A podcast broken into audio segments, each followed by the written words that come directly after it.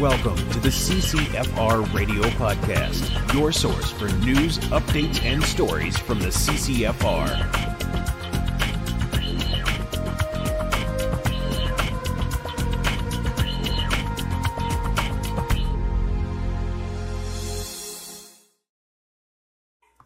Hey everybody, welcome to episode 112 of the CCFR Radio Podcast. I'm your host, Rod Gilpaca. Thanks for joining me. 112, how long is this going to go on?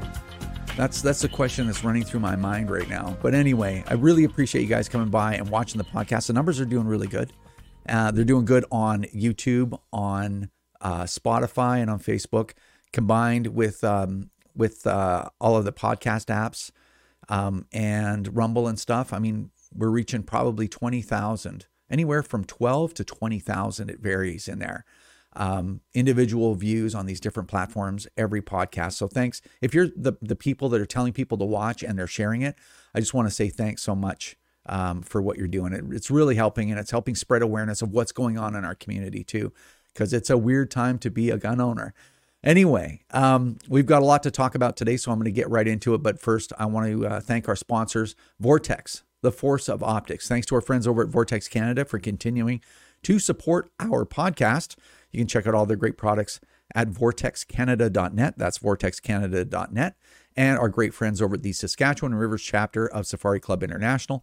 They do a lot of great work over there, including supporting the CCFR Radio Podcast and gun owners. So if you want to check out their other great work, you can find them at SaskRiversSCI.com. That's SaskRiversSCI.com. All right, now, I'm losing my voice because I'm having to do the television show every week. I want to talk to you about that.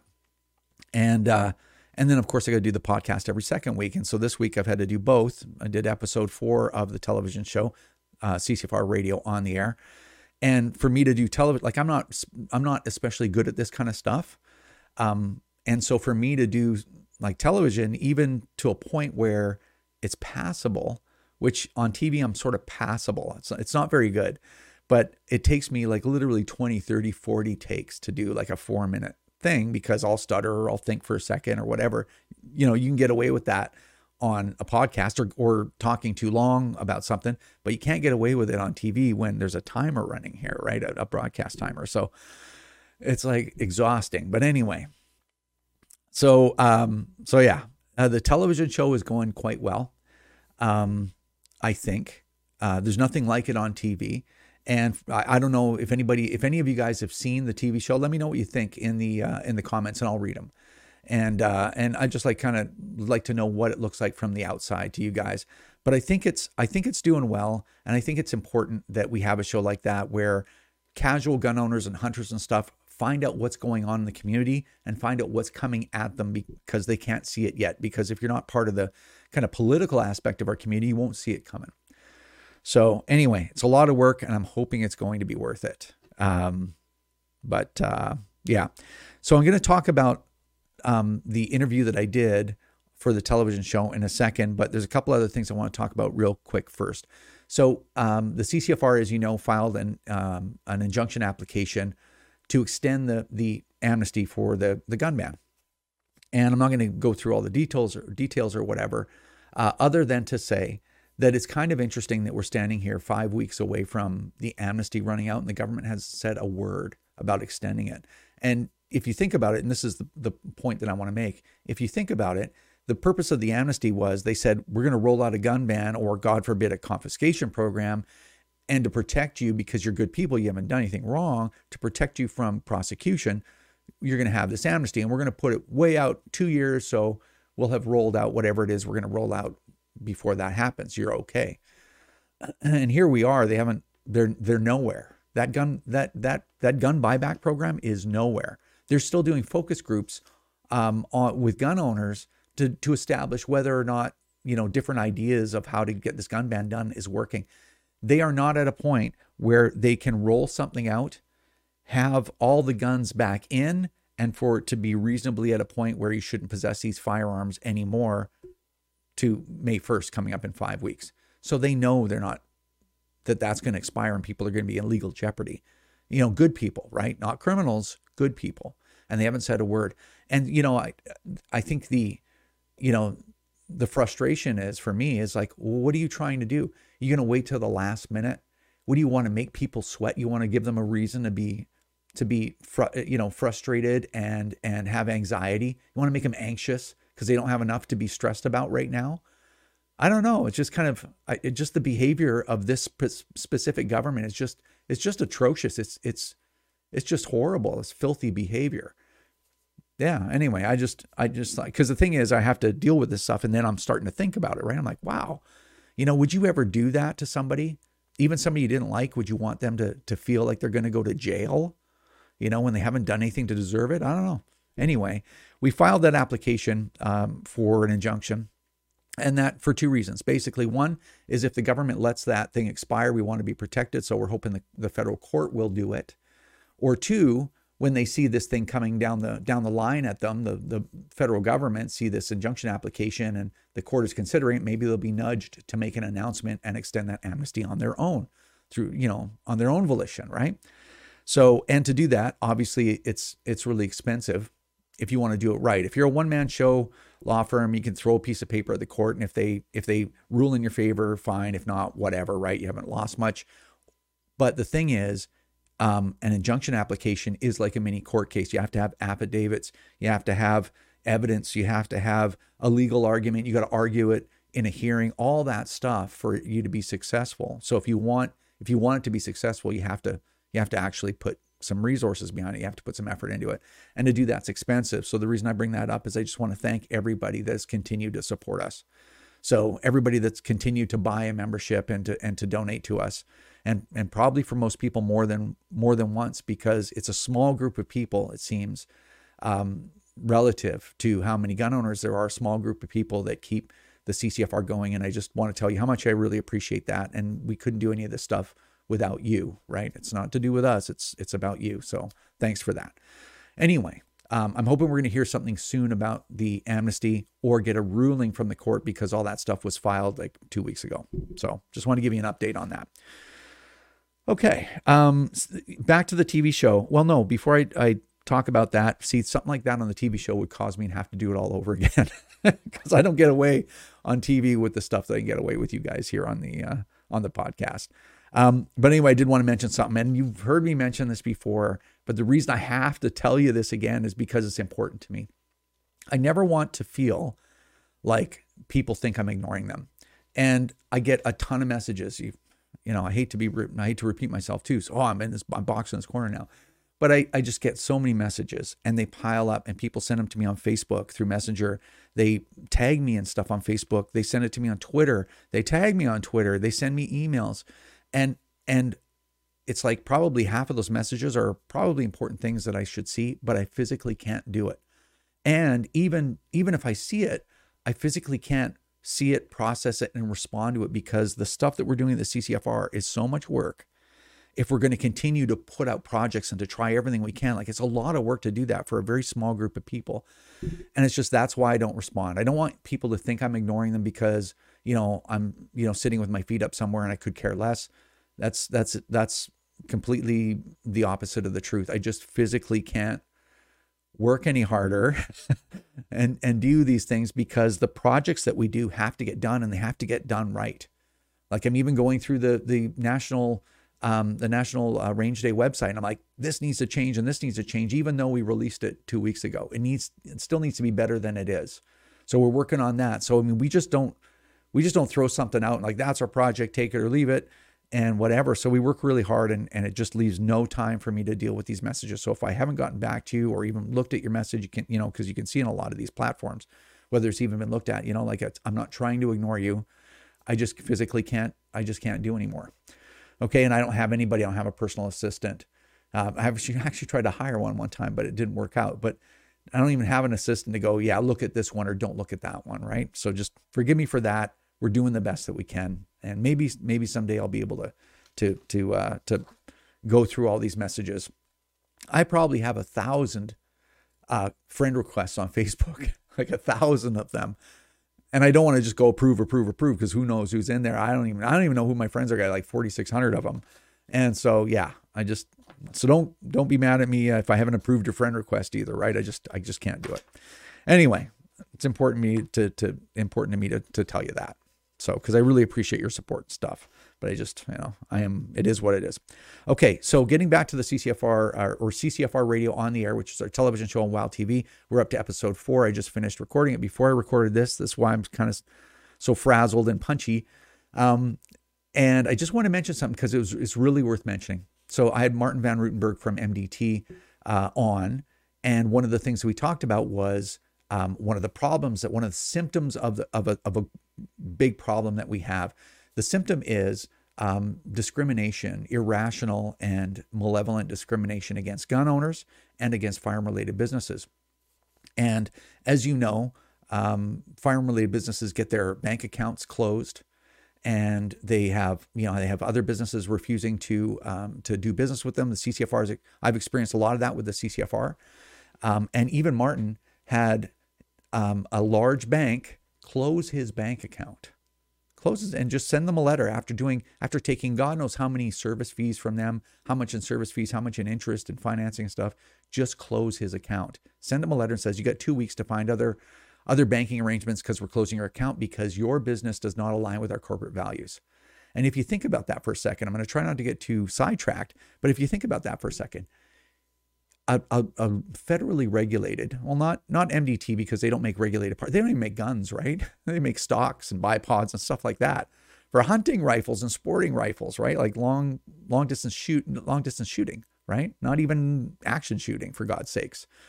But anyway, banks, like a pedophile, multiple convicted prolific offender pedophile can get a bank account, and a bank wouldn't close their account, right? Terrorists can get bank accounts, or even former terrorists can get bank accounts. No problem. Rapists, you know, child abusers, all can have bank accounts. No problem. But a firearms business or a firearm instructor for the RCMP Canadian Firearms Program somehow shouldn't have a bank account. Like, just, it's upside down world, complete lunacy. Like, it's madness, right? It's completely insane. You know, I'll probably post that interview with Martin at some point, but even had PayPal close his account after they had taken fees, right? PayPal takes fees, and they add up to a lot of money.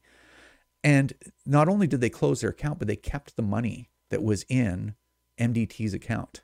They kept it. Like, the CCFR used to use PayPal exclusively. Sometimes there's $100,000 in there. Like, if we had a fundraiser or whatever, it's fast. Like, the money comes fast and then we take it out. But depending on when they decide to stop your account, they could be holding on to a lot of money, right? And they kept the money. And they said, oh, too bad. You're so horrible. We won't do business with you, and we'll keep your money. You can come to the U.S. and sue us if you want. We'll throw a bunch of, I mean, PayPal is one of the biggest corporations in the world, right? Like, it's a big, big company. They could care less. But that's how they treat you, just as a gun owner or a firearm-related business. So that's a symptom of a problem. And this is the interesting part. Sorry for being so long.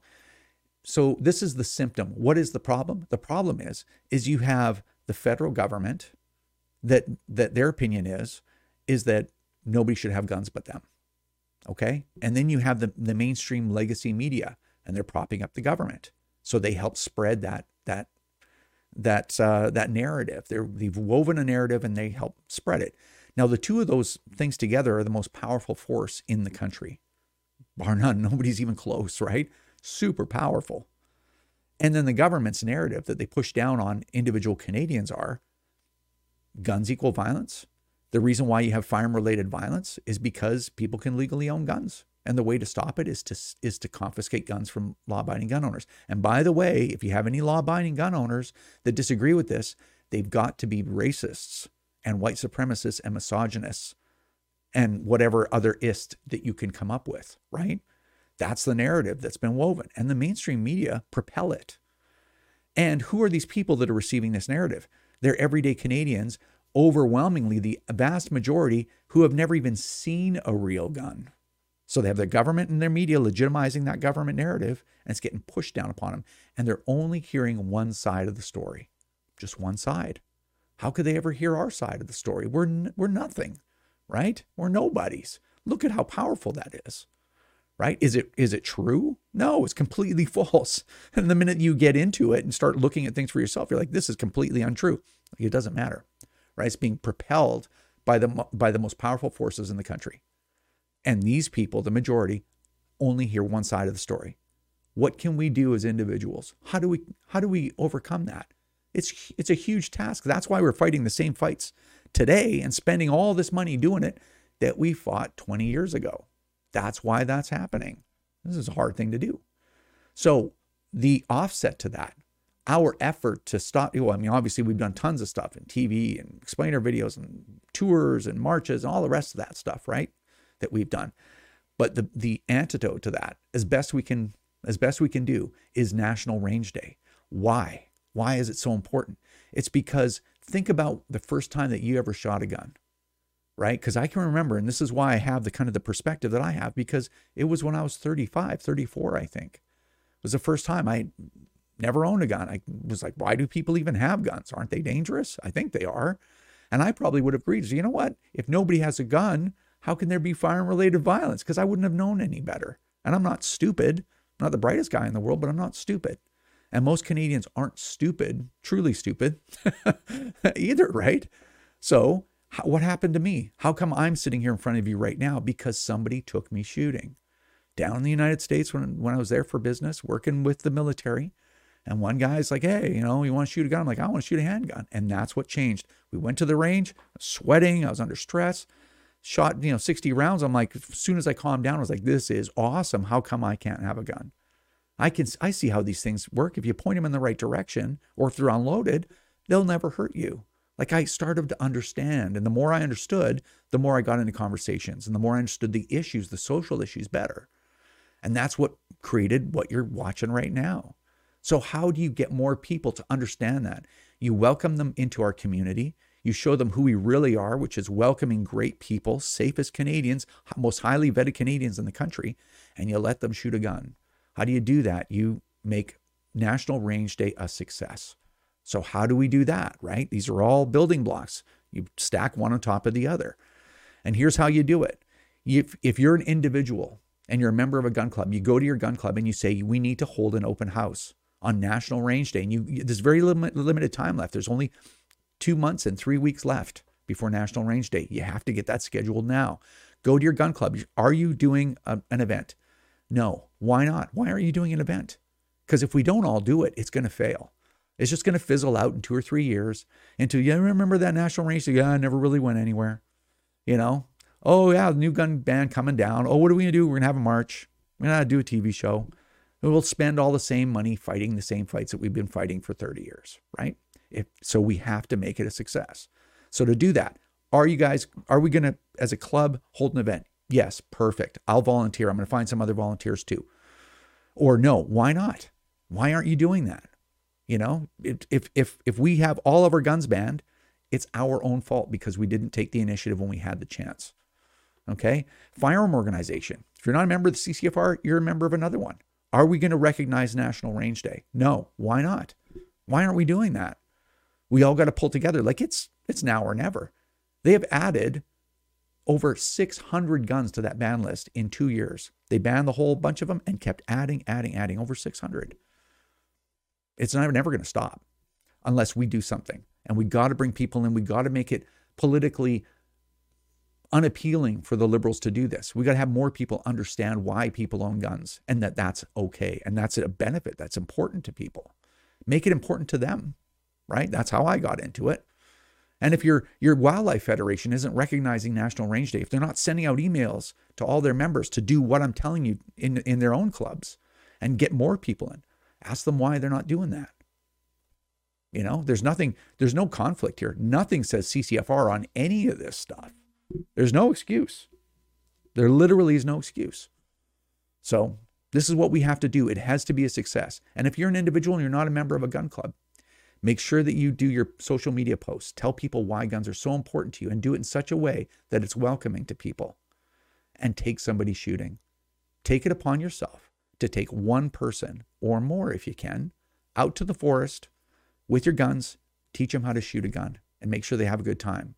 Smaller guns are better, like 22s, lighter caliber, right? 17 HMR, maybe something bigger like your SKS or whatever, but take somebody shooting and just chat in a non-confrontational, easy, laid-back way about why you own guns and why it's so important that you do that.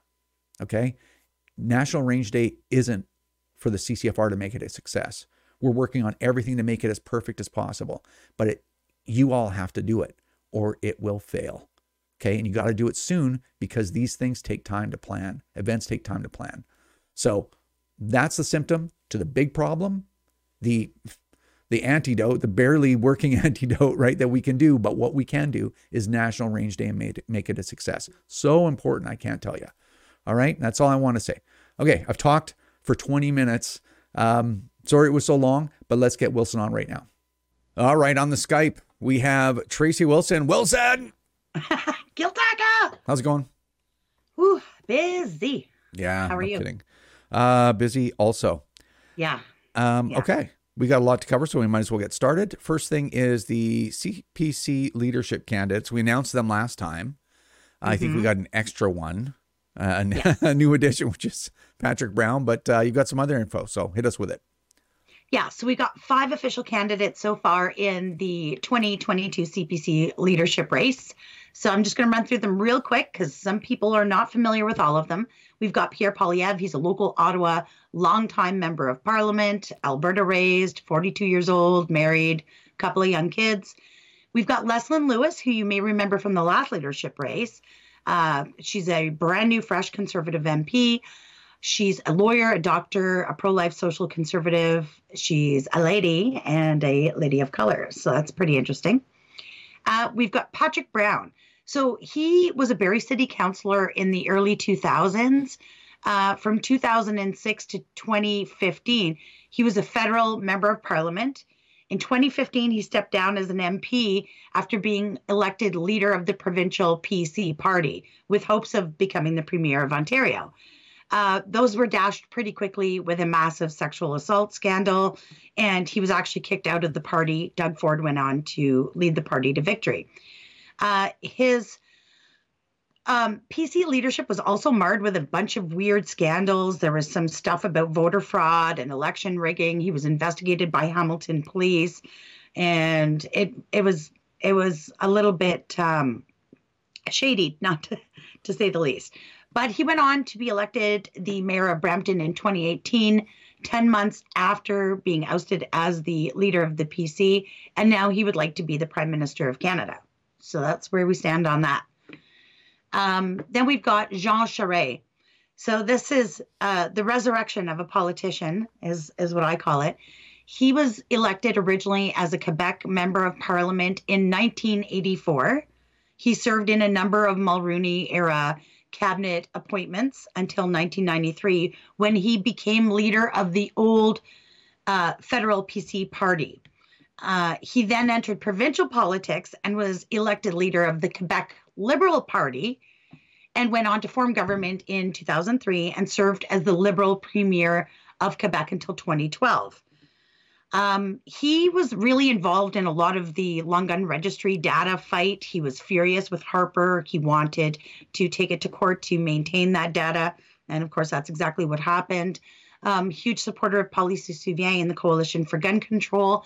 And he was instrumental in Law 9, which of course is this really arbitrary extra law that Quebec handgun owners or restricted gun owners have to endure. It requires an annual competency test. It's tied to their RPAL, so you can't avoid getting it. So, you know, you have to think about what a Charest government would look like for Canadian gun owners, because now he would like to be your prime minister.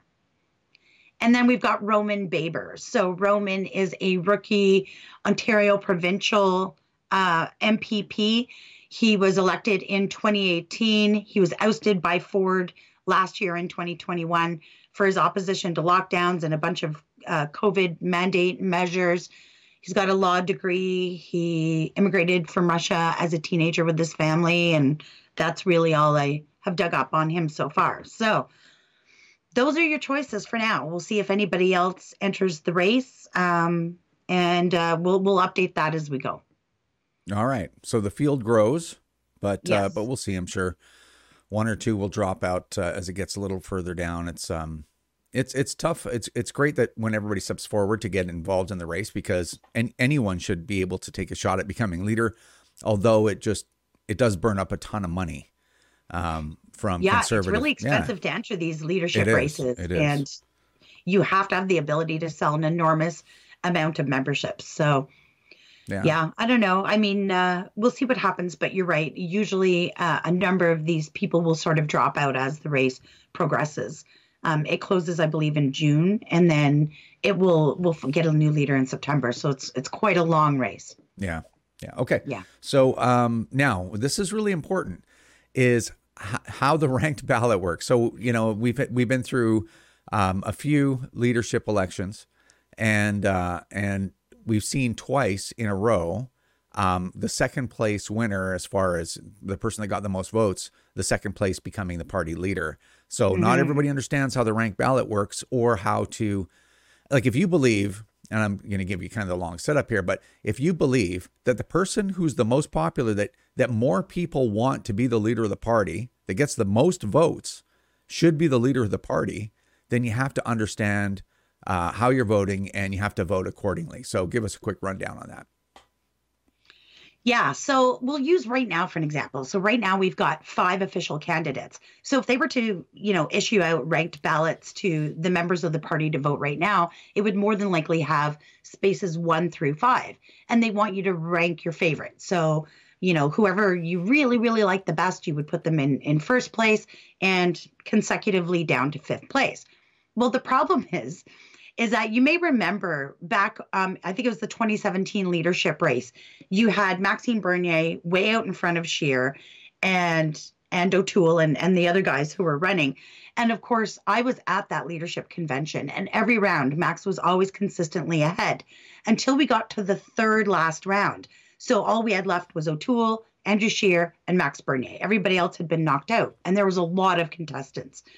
So what happened is when somebody gets knocked off that round, their votes go to the next person that those supporters most voted for. So what happened was the O'Toole supporters also had Andrew Scheer on their ranked ballot. So all that support, or at least, you know, enough of it, went towards Andrew Scheer. It sort of catapulted him past Max Bernier, which in the end, your second place guy won first place. Another good example is in the very last leadership race that Aaron O'Toole won. During the race, there was less contestants, but I remember he caught a bunch of flack because he was putting out these promotional videos. And one of them, he said, look, you know, if you're not entirely sure, put me as your second choice. And people were ridiculing him and laughing because he was saying that. But that's how ranked ballot works, is you get that whoever they put first, if that person gets kicked out, then it's you, right? So you have to be very careful with a ranked ballot. Like me personally, I am a card-carrying conservative member, so I can only speak for myself, but I only put names that I am willing to see be the actual leader. So just because there's 5 spots or however many spots we end up with, you're not obligated to fill them all. That's very important, because you may be unintentionally putting, you know, 2nd, 3rd, or 4th tier support behind somebody that you really don't want to be leader. So that's important. And the other way that you can maximize your influence on the leadership race is, we went through this last time as well, is teenagers 14 years old and up in your household, well, in any household, can also be card-carrying CPC members. Now, they may not get to vote in a general election, but they do get to vote on leadership within the party. So for an example, Colin's got 3 teenagers. I had 2. So between us, that's 5. So we increased from 2 votes to 7 votes, right, in our house alone. So, you know, that's an option for you. Membership's $15. You can get them online. Or if you really wanted to throw extra support behind your candidate of choice, if you go to their website and get your membership through them, it helps support them, because they have to sell a certain amount of memberships to actually qualified to run, right? So that's really important. The deadline, again, to get your membership to even have a say in leadership, regardless of who you like, is June 3rd at 11:59 p.m. And it's important if you care about leader. I got people, you know, sending me messages and emails and tags on social media and sending me information about all these candidates and who they like and who they don't like. At the end of the day, none of that matters if you don't give yourself an opportunity to have a say. So that's pretty much all the political funding I personally do is keeping up my membership. But that's because I want to have that say in who becomes leader of the party. So those are some really important things to remember. So, but going back to how to use that ballot, which is really important, if you just, if you want a certain candidate to win, only put their name. So there'll be 1, 2, 3, 4, 5. People think they got to fill them all out. No, just put your favorite candidate as number one. Don't put any others, because if that candidate doesn't win or they come in third or whatever, that vote that you just made will go to the next person on your list, and then they will win. So if there's people that you don't want to win under any circumstances, don't put them on the ballot at all. And I don't feel like we're manipulating the system there. It's really more like you have to understand. Yeah, you have to understand how that rank ballot works. So, and I didn't the very first time I voted in one of those leadership elections. I filled all, it was two leadership election cycles ago. So I put all 13 names in there in order of what I thought that I thought they should be in. And it's like, well, I didn't have to do that at all. I could have just put one name in there. So yeah, anyway, I'm pretty sure that's exactly what I'm going to do this time, is just put in that first name in the first spot. And that's it. Yeah, that's what I'm going to do too. In any position, you are giving them support. So if you want to make sure that not only do you not, you know, you don't give any support to a candidate that you absolutely don't want to see, don't put their name anywhere on the ballot. Yeah. And that's only, you know, if you feel like that, then that's how you do it. All right. Next thing. Not a lot to talk about here, but the Commissioner of Firearms report came out, and I think it came out, I don't know, a month or two ago, and you've had a chance to have a look at it. What, anything interesting there? Yeah. So here we are in 2022 reviewing the 2020 Commissioner of Firearms report, but all kinds of things have been delayed the last couple of years, as you know. There's a couple cool tidbits in there. There are currently 2,206,755 firearm license holders in Canada. So that's a big number. So that's great. We got to keep growing it, and maybe more than that now, because as I said, this is the 2020 report. But yeah, those numbers are good. They're growing. They're sustainable, and we have to keep increasing them. Well, what's kind of interesting with that is, of all the propagandizing and all the villainizing and all this stuff, and people are still getting PALs, and they're still renewing their PALs, and they're still buying more guns. And so, yes, absolutely. Yeah. So, I mean, that's, if there's anything encouraging, that's it. No gun owner's going, I looked at the data, and, you know, I heard what Bill Blair had to say, you know what, I'm going to give up my guns because it's obviously the wrong thing to do. So anyway, well, that's good.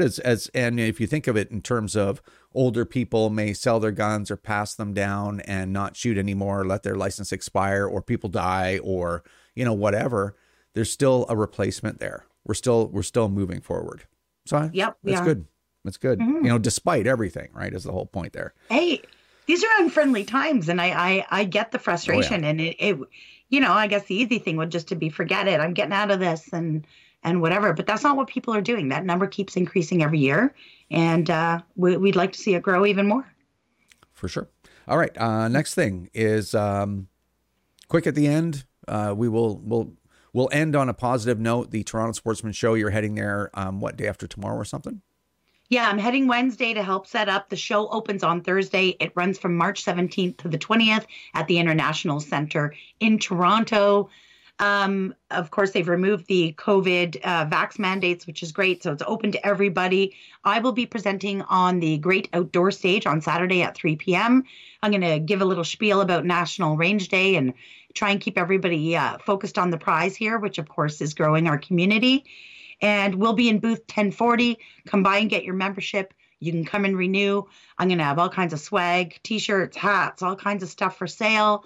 You can enter a bunch of raffles we're going to have there, or just come by and say hi, show us some support. And it's just super exciting to me to actually see other human beings instead of on Zoom squares, right? So looking forward to it. Yeah, awesome. Well, right. I won't be there. I've taken on too much. with the television show and everything. And just every single week, I can't really go anywhere or do anything at least until this season's over. And God forbid I have to do another season of it. Well, I have a feeling you will. So well, I don't know. We'll see. We'll see. Okay. Well, I think that's it for now. I really appreciate the update, and we'll see you in a couple of weeks. All right. We'll see you then. Thanks. All right, that's going to do it for this episode of the CCFR Radio Podcast. Thanks, Tracy, for all your hard work, and thank you for sharing the podcast and telling people to listen to it. There's a lot of good information that happens in these podcasts, including like the insight that comes with the conversation that we're having, and it's really important that gun owners hear it, okay? And last time, I'm going to say it, at least for this episode, because I'm going to talk about National Range Day for at least another 2 months till it's over, is this is your chance. If you're online barking about, man, I wish there was something I could do, or I want to volunteer, I want to step up, like, this is your chance. Okay, so go to your gun club, ask them what they're doing. If they're not doing something, ask them why. If you need help, go to nationalrangeday.ca and send us an email.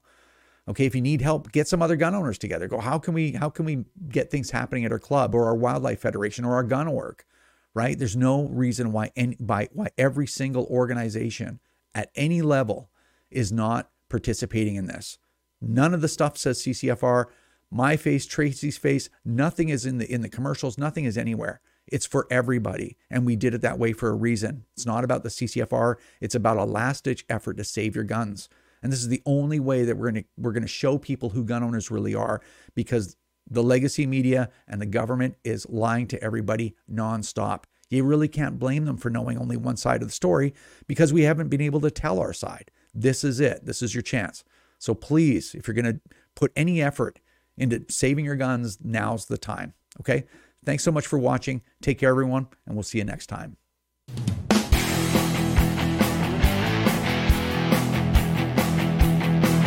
This is another episode of the CCFR Radio Podcast. Remember, if you don't stand up for your own ability to own and use firearms, who will? Join the CCFR or donate right now at www.firearmrights.ca.